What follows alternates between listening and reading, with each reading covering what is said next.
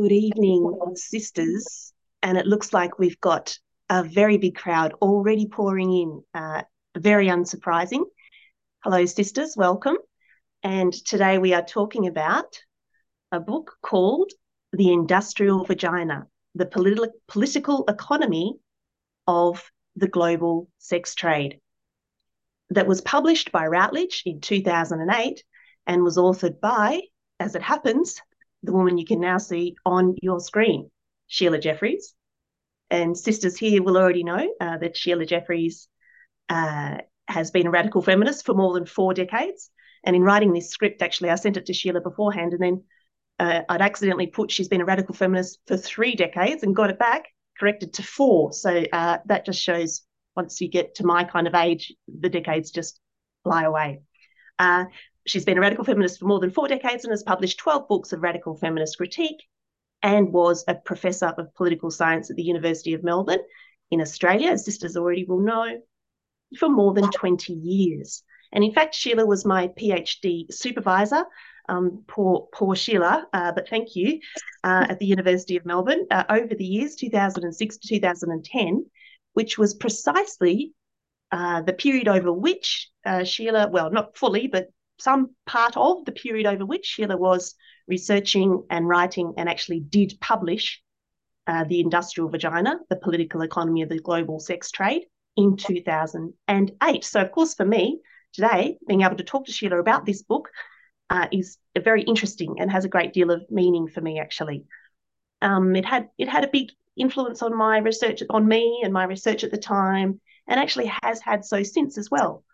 Um, you might know that actually a number of Sheila's PhD students took up themes in this book precisely. So, and I happen to be one of them. So, my thesis, uh, supervised by Sheila at the University of Melbourne, looked at men's corporate business activity in Japan as it related to prostitution.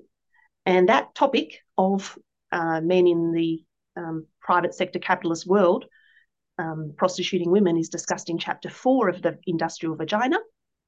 And a number of years later, I wrote a book about uh, military prostitution, and that topic is picked up by Sheila in the book in chapter five. And then another of Sheila's students, a, a woman called Kay Quick, also at the university that I'm at in the same department as well, took up Sheila's marrying as trafficking theme, marriage as trafficking theme, which is covered in chapter two. And an earlier earlier PhD student of Sheila's researched the origins of harm reduction as an ideology. That was a fantastic thesis. And that uh, topic is also covered throughout the book.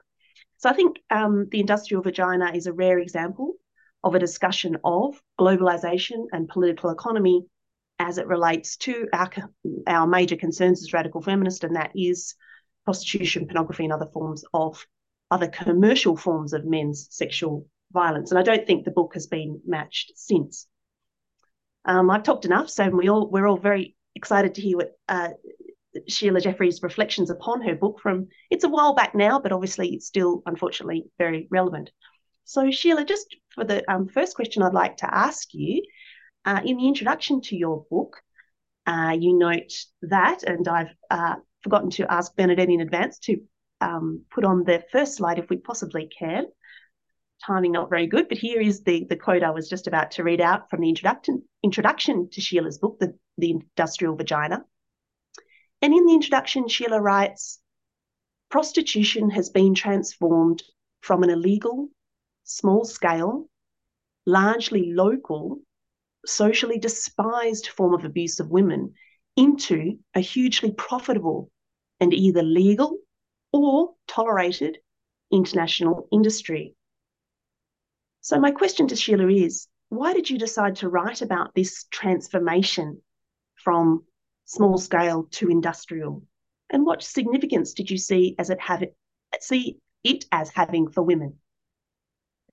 Thanks very much, Caroline. And I must say, before I begin, that it was a great pleasure, of course, to supervise you for your PhD. Absolutely fascinating. And it's a great pleasure to talk to you now about all of this. Um, and hello to everybody. Now, um, in response to your question, why did I write about this particular transformation? Well, um, men's prostitution of women has been an object of my writing and activism since the 1970s. It always seemed to be an appalling form of violence and oppression from the first time that I became a feminist, really. And I've written two books on prostitution. The first was in 1997 called The Idea of Prostitution, and that looked at how the form of this form of men's violence has been made acceptable historically. Um, how the idea that a man could require a woman through payment or by negotiation with her owner and controller uh, to get to gain the right to enter her body while she dissociated to survive, how that was made into a reasonable practice. So that was my first book. And I didn't realize that I would need to write another book. But by the early 2000s, it was clear to me that there was a hugely profitable global industry that had been created out of prostitution. And I didn't know that would happen because the, the objections that feminists had raised in the 1990s had led to what was called the Nordic model, that is, laws to penalize men for buying women and crimin- uh, decriminalizing and supporting the women who were prostituted. It was called the Nordic model because it was first um, introduced in 1999 in Sweden. And these laws were spread by feminist campaigning to a number of other countries. And I think I thought that we were getting somewhere. But it was clear to me that by the early 2000s, rather than, than getting somewhere on actually um, ending this practice, there's a massive industry and huge profits were being made out of it. And it was entering all the most respectable areas of society. Prostitution and its profits were everywhere. And I hadn't really expected that would happen. But basically, the, the gains that feminists made were overwhelmed by the force and variety of forms of the industry as it was industrialized and globalized. I mean, one example of that, for instance, was that in the mid 90s, uh, so called uh, gentlemen's clubs were uh, going all over the Western world, probably based on practices in Japan and other places in Asia. Um, women uh, in Melbourne, for instance, were accommodated in dormitories at the top of these strip clubs. And their owners were very well off. They were associated with organized crime and listed as businesses on the stock exchange. This was new. It was the public uh, uh, capitalize um, a, a prostitution of women on a scale that I haven't expected.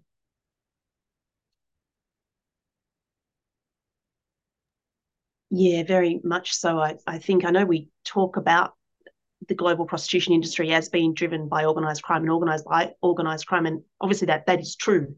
Um, in Australia, it's certainly the case.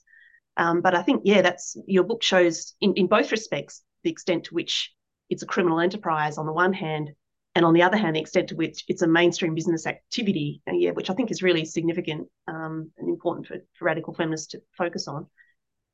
Um, in one of these uh, radical feminist perspectives webinars back three months ago, if sisters can remember, I think sisters might actually remember this webinar. Um, it was back in June this year. Uh, Sheila talked about radical feminist political economy. And in that webinar, Sheila, um, you said that one of your aims in writing this book, The Industrial Vagina, was to get international relations theorists and political economy writers to begin to include prostitution and pornography in their analyses of globalization. So you said that this hadn't ha- happened yet, actually, that they weren't talking about the sex industry when they talked about globalization. I don't think Naomi Klein does. I don't think any of the, you know, big social theorist left uh, writers do, as far as I know. Maybe Chris Hedges is, is an exception.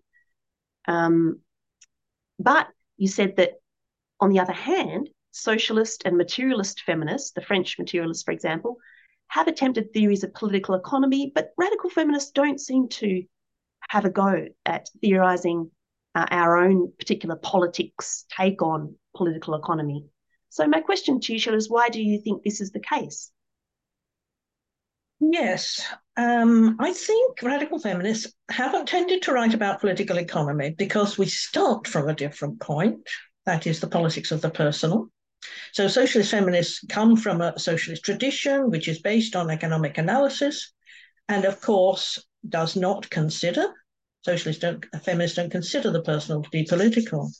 But international economic structures and politics have not been seen as such a concern to radical feminists, for instance, as violence against women, politics of reproduction and motherhood, and so on, issues which affect women's bodies, and which, of course, all have a political economy. But radical feminists haven't chosen to look at those areas of them. So there's been a sort of real gap and separation on the theorizing of economics. And as radical feminists, we've always been concerned with fighting the prostitution of women, whereas socialist feminists haven't seen prostitution as violence, as we do, but they've taken what would probably be seen as a workers' rights perspective. They support women in prostitution, they say, by seeing prostitution as ordinary work and calling it sex work, and valuing what they say is women's choice to be prostituted which is, of course, really a, a neoliberal perspective. It fails to see the role of men because for socialists it's capitalism and not the male sex class that is the problem. So socialist feminists concentrate on empowering women in prostitution and improving the conditions of their labor, whereas, of course, radical feminists intend to abolish it. And we don't see prostitution as just another form of work, but a form of men's violence it, of course, is created by women's inequality. Without women's inequality, there could not be prostitution. Um, boys and young men are not prostituted by an indus- um, as an industry in an industry run by women for female bias. There's there's no equal opportunity. Um, it's not just another form of work because it's carried out inside women's bodies with huge harm to health, and it's a form of violence which women struggle to survive. And there's no other form of work in which the greatest profit is made from the sale of, and use of the inside of children's bodies, for instance, because the violence of breaking into them is so exciting. And of course, that's fundamental internationally to prostitution. And the buying of that first breaking into a child's body is the most. Is, uh, uh, is worth the most money in prostitution internationally. There isn't really isn't any kind of work like that. So I thought that if I wrote a book which showed the, uh, the facts about how prostitution took place internationally and as an industry, then it would help to defeat the notion that prostitution was just about women's choice and a job like any other. I wanted to show that it was a global industrialized form of violence against women and girls. And I particularly wanted my sisters, who are the feminists who are teaching at universities in Australia, who taught about political economy and international feminist politics, and who never considered prostitution. I wanted them to do so. I wanted them to see how it fitted in. Um, and I wanted to show them that the sex industry was a massively important part of the international political economy with hugely harmful effects upon women. I wanted them to see that they needed to include prostitution in their analysis. Instead of, as was usually the case, seeing prostitution as just a form of work in which women could demonstrate their entrepreneurship. I wanted them to see the need to abolish prostitution rather than smarten it up with panic buttons and free coffee. It slightly worked. A couple of my sisters, other feminists teaching in universities who never did anything radical feminist, did say they really liked the book. I was astonished they read it. Astonished they read it because I'm quite sure they never read anything else that I wrote about beauty practices and, and so on and so on. So it had a slight effect, but I wouldn't say that it had the effect that I really wanted. Yeah, well, I mean, your beauty and misogyny book was also about the industry of beauty too. So it's strange to me. I have the same feelings about uh, social uh, social theory uh, sisters in particular, but also all the men who are making big names in that field. It seems like an obvious objected, yeah, an obvious obvious in, um, industry to incorporate in their discussion of many harmful industries that they talk about as part of our political economy and the capitalist system uh, but they don't. They really don't. Um, and I know sisters will know some of these details, but just to unfortunately elaborate on Sheila's astute uh, observation there, that really is about um, you know selling violation of girls for big money in the industry. Um, sisters here will know about Jeffrey Epstein. Uh, and I just looked up a few details about that case because uh, I didn't know about them as well as I should have. And um, obviously, we have begun to hear about the business of Epstein in terms of the trafficking of girls coming through because of uh, JP Morgan being sued and also the ex um, chief financial officer of the assets division being sued by JP Morgan in turn. And uh, as a result of these court cases, bit by bit, as, of I think it's continuing this month, I think more information is coming out by the day. Um, we get to see who, which capitalists, which male capitalists Epstein was involved with. Their names are coming up now, left, right, and centre, including the co-founder of Google, including Gates, of course.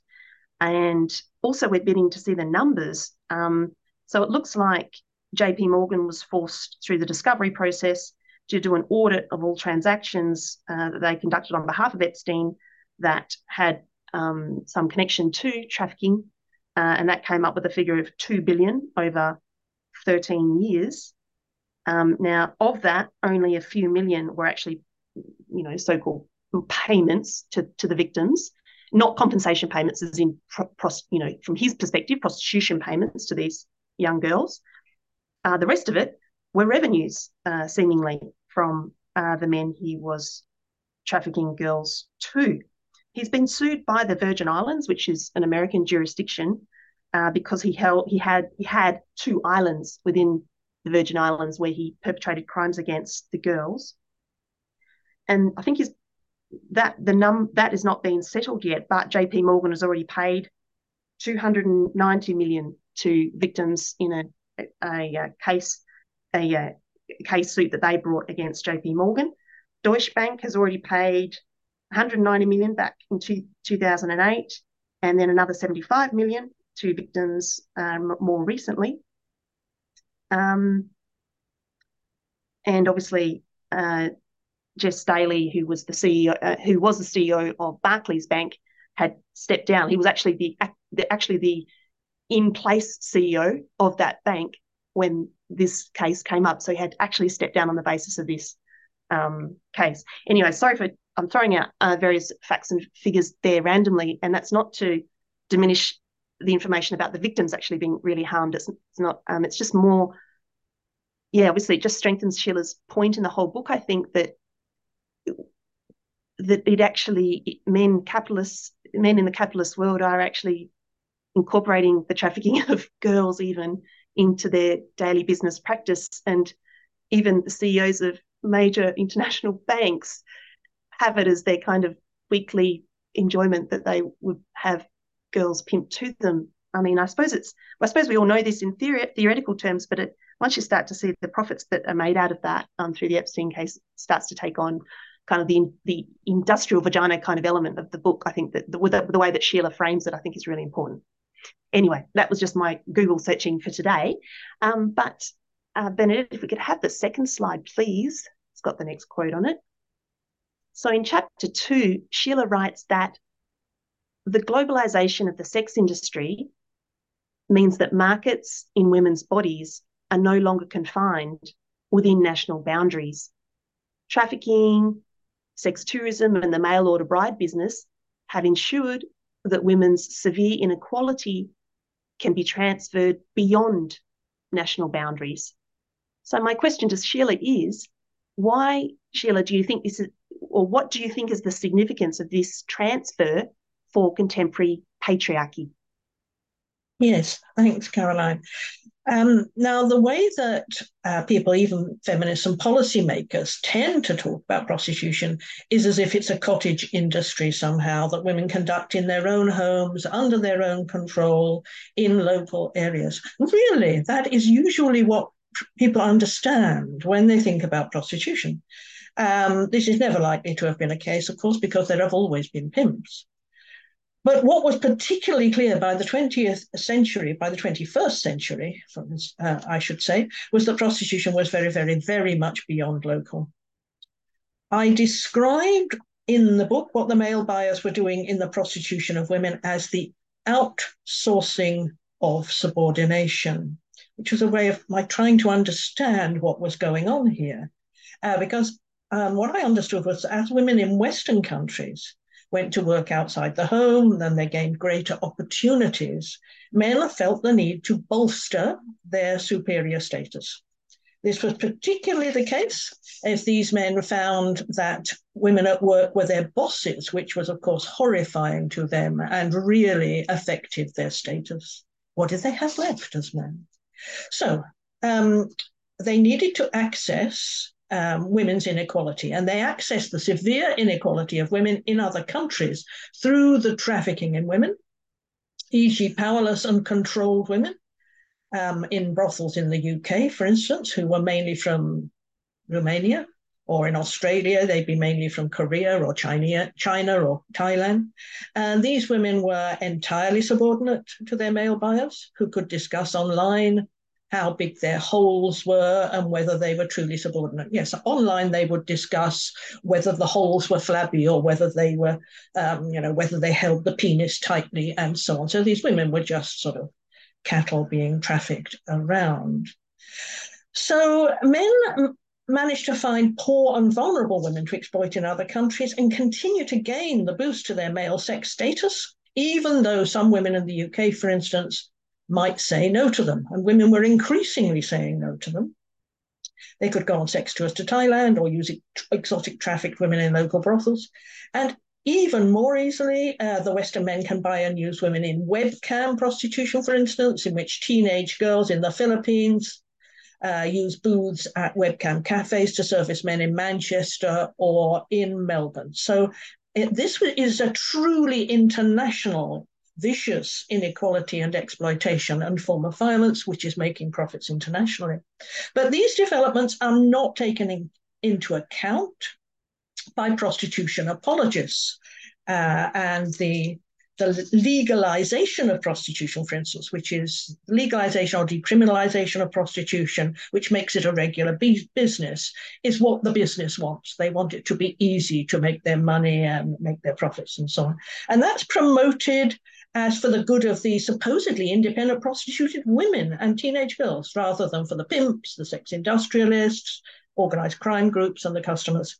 And I wanted to make it clear what the global sex industry now looks like.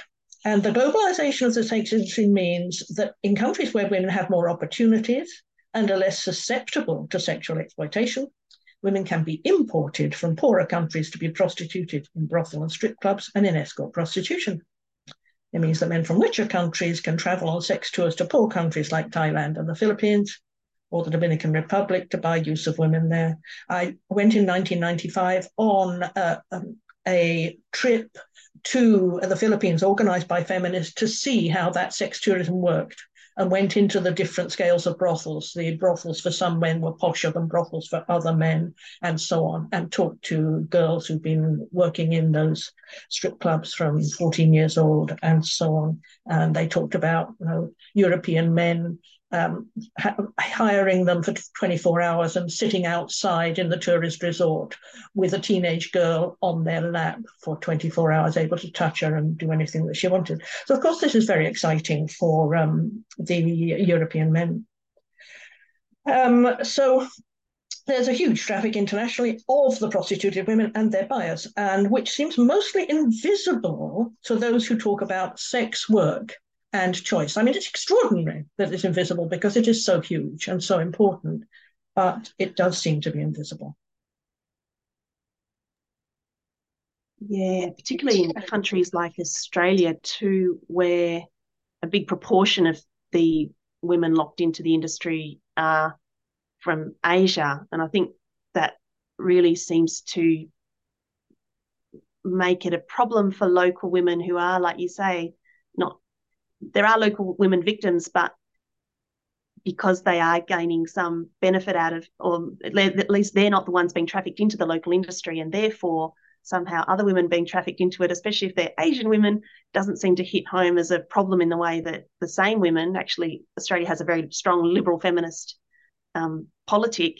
The same women are very concerned about sexual harassment in the workplace and rape, um, revenge pornography, co- um, coercive control, stalking. Australia has, on a weekly basis, the passing of these laws that uh, are good um, and have been lobbied for over years and years by liberal feminists. And they, they just don't find in their hearts the same kind of passion when it comes to the, anything to do with the sex industry, it seems. Even I noticed um, Melinda Tankard Reist published a book maybe last, the year before last, on um, it's called He Chose Porn Over Me from Spinifex Press, and that's about wives who have been harmed by the pornography use of their husbands in homes. And it's ter- as everyone here can imagine, it's terrible, terrible. Um, I don't know that that's actually hit home yet with liberal feminists either in Australia. So they, I don't know what it will, it'll take for them to understand that the women in the industry are them and they are us. Yeah, it seems to be a, a bit of a um, a wall there. Bernadette, uh, the third slide, if I can. Thank you. The next question to Sheila is about the title of her book. Thank you. Um, and I imagine, Sheila, that obviously this title that you chose for the book back in 2008, The Industrial Vagina, must have, um, I don't know how it went over with your publisher or whether it attracted attention from people around you, but um, obviously it's a good one. Uh, and in chapter three, you write, as on the screen here, the vagina becomes the centre of a business organised on an industrial scale, though the vagina itself is still subject to problems and it in, inevitably associated with the use of the interior of a woman's body. Um, so my question to you, Sheila, is why do you, what do you think is the significance of uh, the industry making its profits in this way?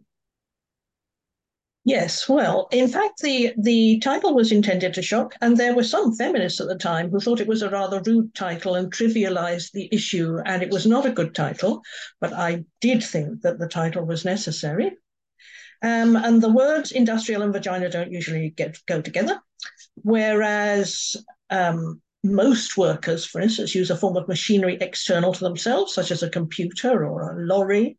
But the prostituted woman and girl, her body is the industrial equipment. And I wanted to jar people into realizing that prostitution is not just sex, but industrial and harmful usage of women as objects. Um, and of course, as we know, the vagina is not an insensate tube, but the interior of a woman's body, susceptible to serious injury, considerable pain, and many pregnancies, unwanted childbearing, and abortions all of those things go with the industry. And to suffer a large number of filthy penises in the intimate heart of her body, a woman has to dissociate emotionally to survive, a practice which has considerable harmful effects on her own sexuality and love relationships and her feelings about herself. And of course, that's not really necessary in doing tech work in the same way. Now, the, the book was picked for the list of best book titles for, of the year by the Booksellers magazine. So it achieved its purpose in that way. It got noticed. I don't know how many of them actually read the book. And I don't know to what extent it helped to change the way prostitution was understood, but I hope it rattled the policy debate a little and unsettled some complacencies.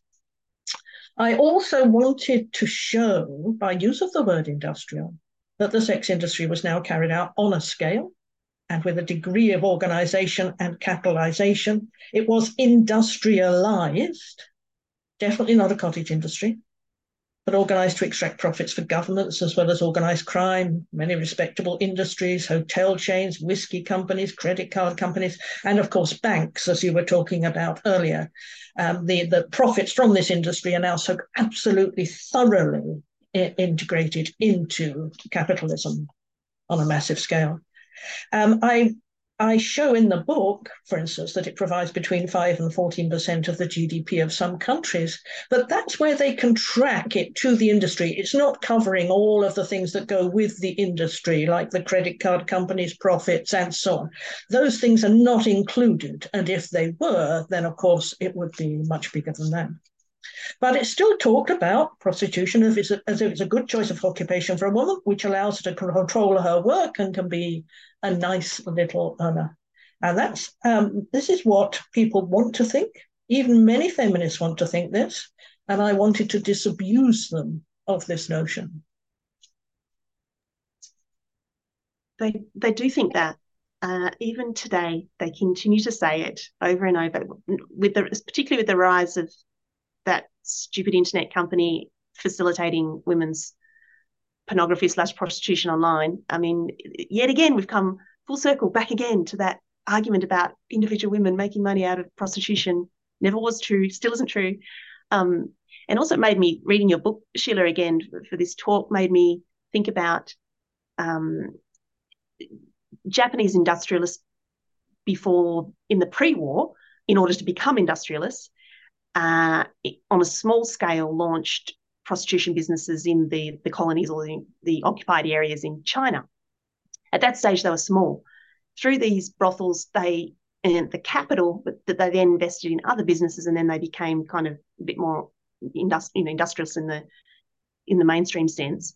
Um, that history is known, and I think today still we see that there's a company, there's an internet company in Japan called DMM, and that company originally was actually involved not only in the internet distribution of the main platform for the internet distribution of internet pornography in Japan, but they were originally involved also in production. Japan has a big pornography production industry, and they were involved in that too.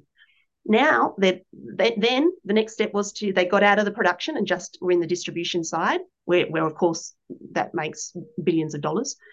And now they've moved out of that as well, and they've got a whole raft of other businesses. I mean, that capital raised through prostituting women and making turning them into pornography online now sees that company as this, this is a major company in Japan now across lots of sectors. Uh, it's an industrialized industrialist kind of company. Anyway, it's a, it's a it's an old story and it continues today. I think. Yeah. Can I just say that? I mean, we want to get to the point, maybe, eventually, where companies that have made their money from prostitution are seeing as at fault in the way that companies that made their money from slavery are now.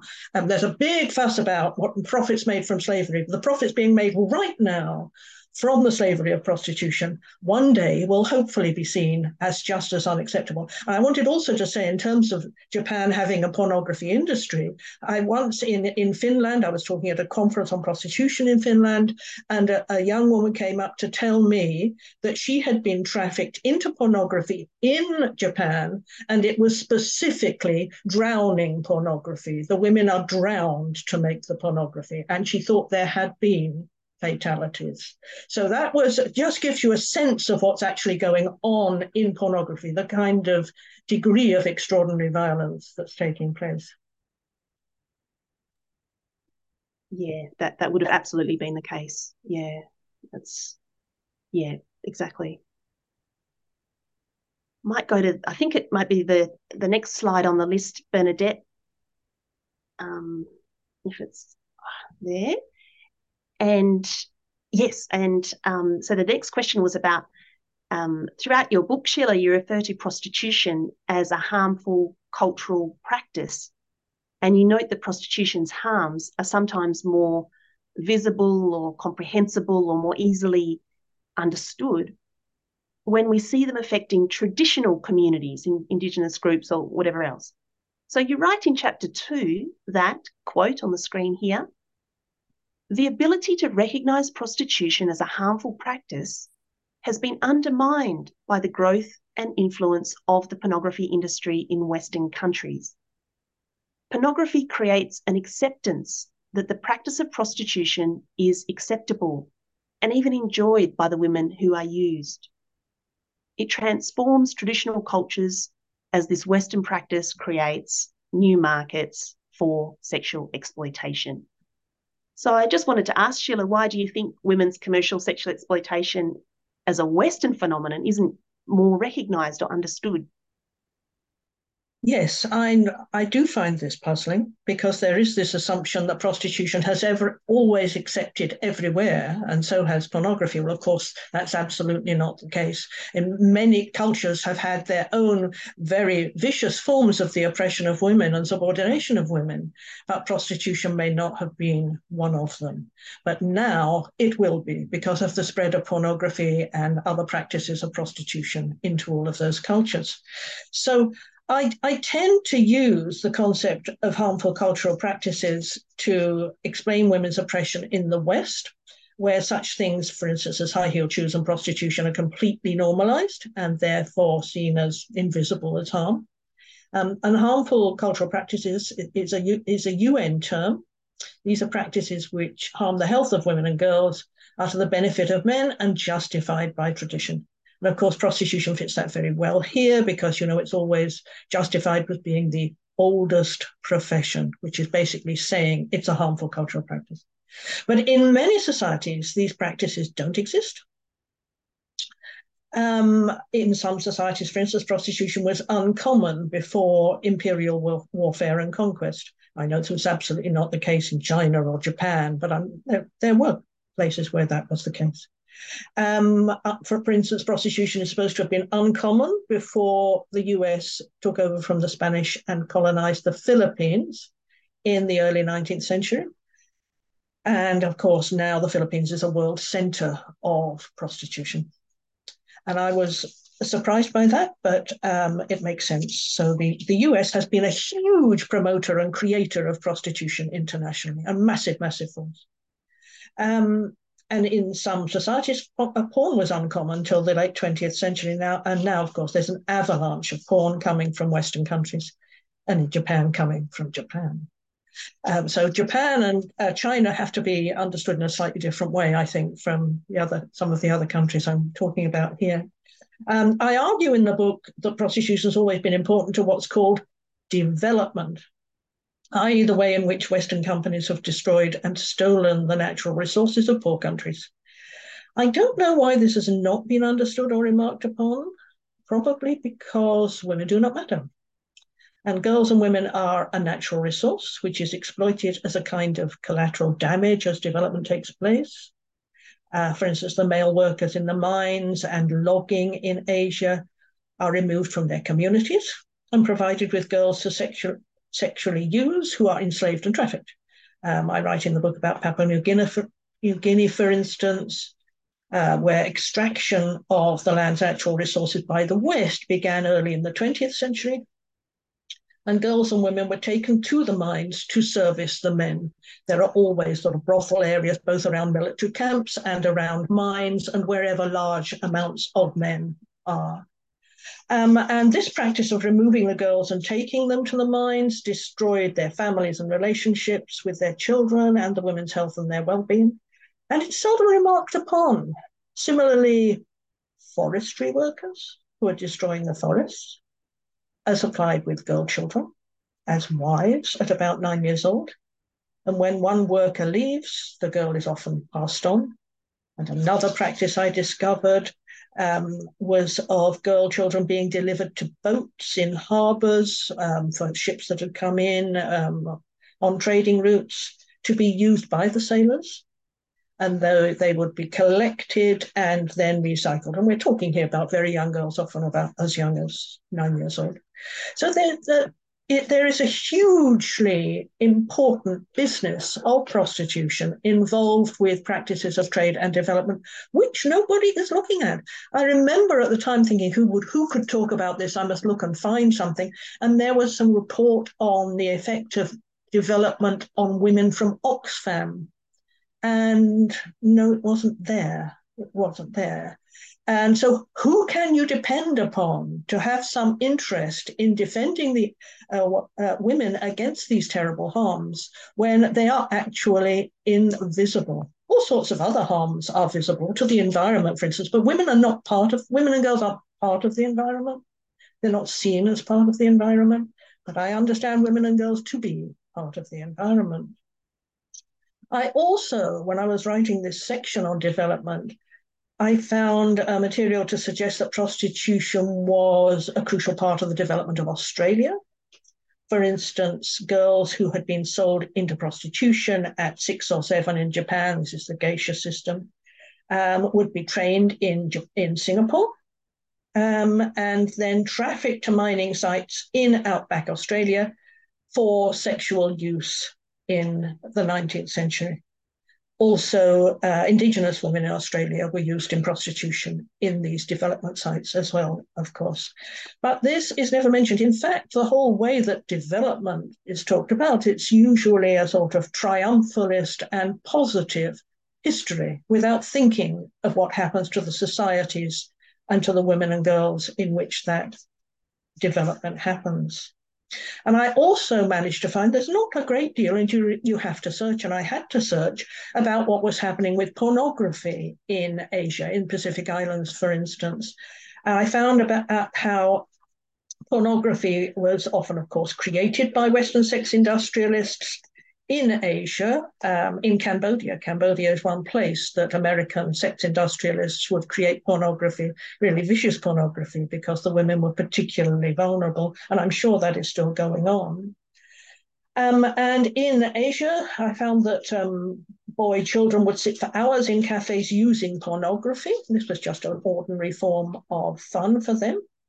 And that, of course, would, and the pornography came from the West, and that would, of course, mold their attitudes to girls and women into a particularly Western kind of hatred of women rather than kinds of hatred of women that might be more new, uh, usual in their communities.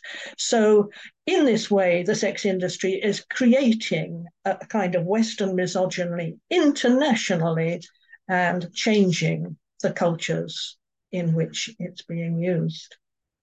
Um, now, the the pornography is certainly made by Western exploiters in poor countries, but also, of course, it's being made in Japan, as, as the girl, the young woman I talked about earlier, who was suffering um, the uh, drowning pornography in Japan. Um, so I, ju- I just think that there's a huge gap there. Why is nobody interested in all of this, it's it's impossible not to see, and hopefully, once any, anybody gets a bit of a sight of it, they they will not be able to forget it.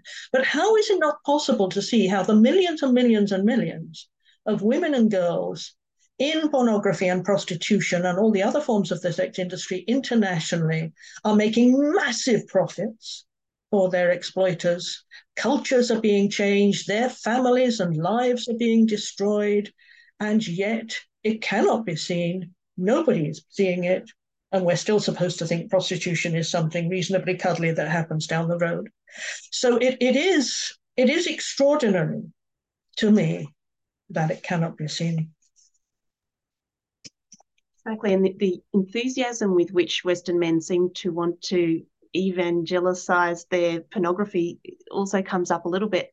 I just um, I've got a book coming out on the New Guinea campaign of the Second World War, which was a four year campaign where Australia, American, and Japanese men uh, fought on, in New Papua, what is today Papua New Guinea.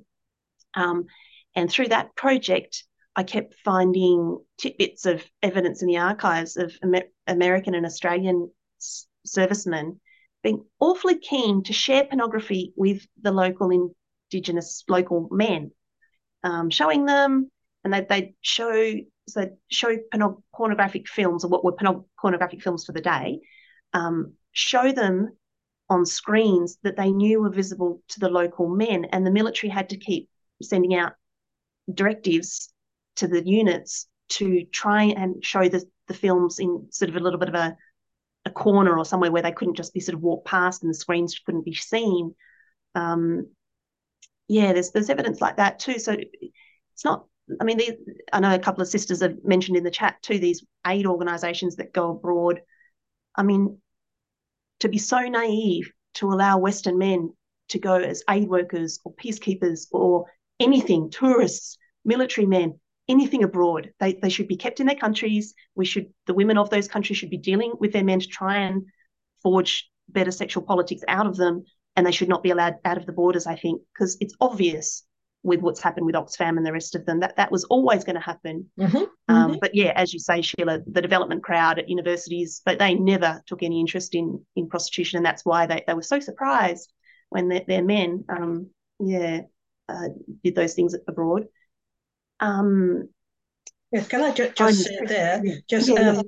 In the papers this morning, there's a lot of material about the sexual assault of young women at universities and how horrendous it is. And one of the things that they do mention is that the young women are being strangled. That is the new thing that male students are doing to women at universities. Well, of course, this is the result of the industrial vagina. It's the result of the global sex industry. And if it's doing that, to what's happening to girls at, at Oxford, and it is Oxford in particular they were talking about, you can imagine what the effect is culturally everywhere else. I mean, that's just one tiny insight into the effect of all of this.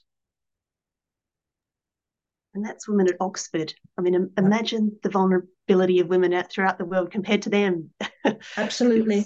Absolutely. Yeah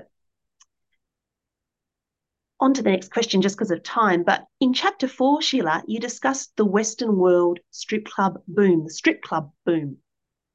as evidencing an industry that has grown to, quote, help compensate men for lost privileges, which I know you, you mentioned at the outset of our chat today. And now women in business have to confront this is Sheila's quote here women in business have to confront a new glass ceiling created by male colleagues' use of these strip clubs. End quote. So, Sheila, even recently, there was a major fraud case in Melbourne perpetrated by a bunch of, you know, ostensibly regular businessmen, as in they had executive positions in mainstream business in Australia, um, that was reported in the newspaper as having been arranged by them in strip clubs. And in fact, they made links with organized, local organised crime, and the one of the deals went bad that they were trying to to create, and one of them was bashed in the end by one of those collaborators from organised crime. Um, but Sheila, what do you think is the significance of strip clubs to contemporary Western patriarchy? And why do liberal feminists not seem to insist upon sexual harassment as a reason to shut them down? Yes. Well, in fact, I've written quite a bit about strip clubs and industry. And of course, the reason we know the reason that um, they they exist, which is that the pimp states have um, arrangements with their male citizens to service them, which is why they support the pornography industry, why they support strip clubs, and also they do have an important role in men's business practice. Um, in Australia, for instance, um, firms would give bonuses to their male workers uh, in strip clubs. They could go and spend their you know, vouchers in the strip clubs and so on. And they did product launches in strip clubs. That was perfectly normal. Of course, there's a bit of an obstacle. And what's interesting is that a lot of people are concerned about, you know, the equality of women in business and opportunities. Well, there's no way that women can have any kind of opportunities in business if the deals are made by men looking into the vaginas and anuses of women, and the women are not able to do that. In fact, in, in one of the pieces of research, the woman just said that she had to chat to the, the women themselves who were being prostituted in the clubs because obviously there was no chance of equality there. So the hypocrisy is completely extraordinary. Whilst um, that prostitution exists. All forms of it are used in business, and there's no possibility that women will be equal in business. I mean, obviously, there are many other ways in which women cannot be equal either, as long as prostitution exists, which is sexually, emotionally. If the men they are involved with are using pornography, using women in prostitution, there's no chance of any kind of equal relationships. So, prostitution is, of course, a massive obstacle straight across the possibility of women having any kind of equality. But it is not talked about like that. It is not talked about like that. I'm going to um, hurry on a little bit because I, I agree that um, we've um, we haven't got very much time. So maybe you could um, go on to the next question. Yep, great. In the final chapter of the book of your industrial vagina, you describe the hard work and success feminists have had in campaigning against forms of male sexual violence that are not commercial. In contrast to this, you write, quote, in neoliberal times, the notion of women as part of a collective, which requires rights, is being overwhelmed by the idea that each woman should be able to work out an individual contract as an agent for herself in the global sex industry. This ideology, you write, still dominates thinking on prostitution in parts of the human rights community. End quote. So, Sheila, what do you think of the current global situation? And I think sisters have been quoting the European Parliament decision in the chat. But what do you think of the current global situation in relation to the Nordic model and radical feminist possibilities of dismantling this ideology? Have things improved or declined since you wrote The Industrial Vagina? Yes, this is a really important question, and I haven't been so involved in this struggle as I think you have in the in the last little while. But as I explain in the book, there's a variety of supposedly feminist academics that choose to celebrate the agency of women and girls, how, uh, however dire their circumstances and their lack of any meaningful choice. And I remember that a woman who taught in my university, I read a piece by her, which I talk about in the book, uh, about um, an, an aid worker in a refugee camp, where, of course, the prostitution of women and girls is huge, but that's not much thought about. Um, um, a girl of 13, 14 years old had um, to get a piece of bread for her baby. She already had a baby, almost certainly from sexual exploitation, of course, because she's too young. Um, and she had to sexually service this man. And this academic wrote in, in the book, in her article, that this was uh, an example of her agency. Even though so young, she was able to exercise her agency. Well, actually, we call it child rape um, or we do in other places called child rape. So this is extraordinary that there is amongst liberal academics, liberal supposedly feminist academics, this huge enthusiasm and desire to find agency in anything. Rather, they don't talk about oppression or subordination or violence. It's all uh, reconfigured into agency, even in a situation like that. Um, but you mentioned the Nordic model, and I think we should finish today by talking about the Nordic model. I was involved in the Australian branch of the Coalition Against Trafficking in Women, where I met you in 1994. It's a long time ago now. Um, and I was involved internationally when I wrote the book. And we were campaigning to abolish prostitution mainly through getting states to pass the Nordic model that penalised male buyers and decriminalised and supported prostituted women. And when I wrote the book, I did think progress was being made on abolishing prostitution, and several more countries like Ireland and Israel did introduce abolitionist um, laws since then. Uh, but since then, there's been a big disappointment, which is in, in, Australia, two states, Victoria and Queensland, have liberalised their prostitution laws, enabled to create much more efficient and profitable industries. There were some, some small um, limits on what they could do before, but now there's complete decriminalisation. They can do absolutely anything. It's free for all in sexual servitude in those two states. And that's a great shame after we had, both of us, so so many years been campaigning to get something done about that towards the abolition of prostitution. Um, and there's been, of course, no, uh, no restrictions on pornography. Um, the photographing of acts of prostitution, because that's what it is, um, are completely acceptable, really, anyway. There's occasionally some small um, limits on particular kinds of violence in the pornography, but no recognition that the pornography is violence, of course. Um, so the market in women and girls from around the world is pretty much is pretty much open season, supported by all pimp states. There, I don't think there's any that actually say that you know pornography is simply not acceptable and they will prevent it. Um, there, there, may be, and I, I, would stand corrected on that. But otherwise, it's very important for um, pimp states, male dominant states, to support pornography, to support their male citizens, to support masculinity and the power and the aggression of men. That's all really, really important. And they do it really, really well. So the um, the what's happened recently, though, um, is that there has been a very promising development this very week on Thursday in the European Parliament a report was adopted which said that the Nordic model should be adopted by European states. And that's absolutely terrific. I mean, it doesn't mean that they will and they don't have to, but it's a huge leap forward. Um, and in fact, we will have Luba Fein coming to talk about this on Feminist Question Time in a couple of weeks' time. Um, and it describes prostitution, the report, as gender based violence. I hate that. What the hell is gender based? But it does say um, that it's violence. I mean, gender is a euphemism, of course, and prostitution is male violence, and we should call it male violence. Um, but I was wondering what thoughts you had on how far we've got, what's happening in Japan and other places. Thanks, Sheila. In Japan, there's been a strange turnaround. So Japanese legislation on its surface, actually, Japan was the first country after the war to, for the state to outright declare that prostitution is a harm to women, believe it or not. Uh, that's in the preface to their legislation, which is still current today. Uh, then that legislation was undermined by a number of ordinances, and then we had we have the sex industry that we have today.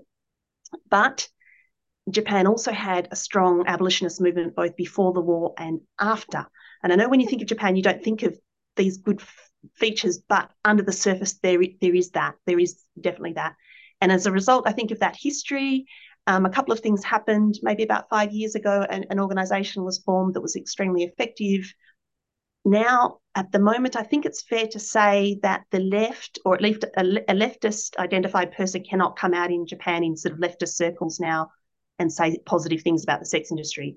So legislative change has not yet happened, but it's a little bit on its way. Uh, but for, for that change to have happened in Japan is is just just so wonderful and um, yeah, that, I mean, thanks to the sisters here, they did a lot of work to get to get that uh, change. Uh, Australia, of course, the sisters here will will know uh, we're having a little bit of success, or the sisters who are responsible for um, campaigning there endlessly, having a bit of success in the state of South Australia. So we have um, both a Labor government and a sitting Labor government and the opposition government both agreeing that the Nordic model is best. And so at the Legislative Assembly at the moment, we're down two MP votes in order to get a draft bill uh, through. Um, of course, that doesn't mean that it's yet gone through the the other house, but um, at least that's major progress. And that came about because the uh, pimp lobby in Australia uh, attempted to pass a decriminalisation bill in that state so many times that it allowed abolitionists to get into that state and to combat over years and years that those bills and through doing therefore educate the MPs on both sides of the House uh, as to uh, the Nordic model's um, benefits. And as a result of that education campaign, we now seem to be in a slightly winning position in South Australia, but that's the only position where we seem to be a little bit uh, in a favourable position in Australia. Elsewhere is, as you said, Sheila, Queensland was a real, real disappointment, uh, is a real disappointment. It is a real disappointment as well. Um, and can I say, I should mention before uh, before we go, go today, uh, as Sonia Zigowski mentioned in the chat, she translated my book into German. So it is available in German. Um, and it's also available in Spanish because it was published by an Argentinian press.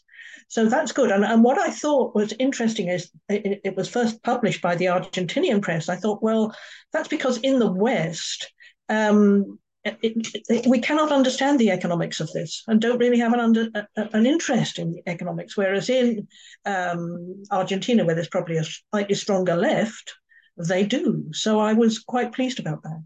Um, but yes, fortunately, this book is out in other languages, but I think it's not as well known in English as I would like it to be. Well, that's a call to all of us to yeah go out, read the book, and also recommend it to sisters of the liberal variety and every other variety. Yes, make, uh, make the book really known, get it out there. Yeah, really, it's it's a gripping read. That's the thing. Yes. Sheila's writing, as always, is gripping. It's, and, it's a mystery. And not in French. I would like it to be in French as well. Ah, yeah. I'd like it to be in Japanese as well. Yeah. Well, well, yes. Beauty and misogyny now is so. Who knows what is possible? Okay, I'm afraid we we are finishing slightly early, but almost exactly. Thanks to Sheila Jeffreys. Yep, thank you very much, Sheila Jeffreys. Uh, lovely to speak to you and lovely to see all the sisters in the chat. And uh, yeah, we'll close for now and say goodbye till next time. Yes, thank you. Bye for now. Bye for now.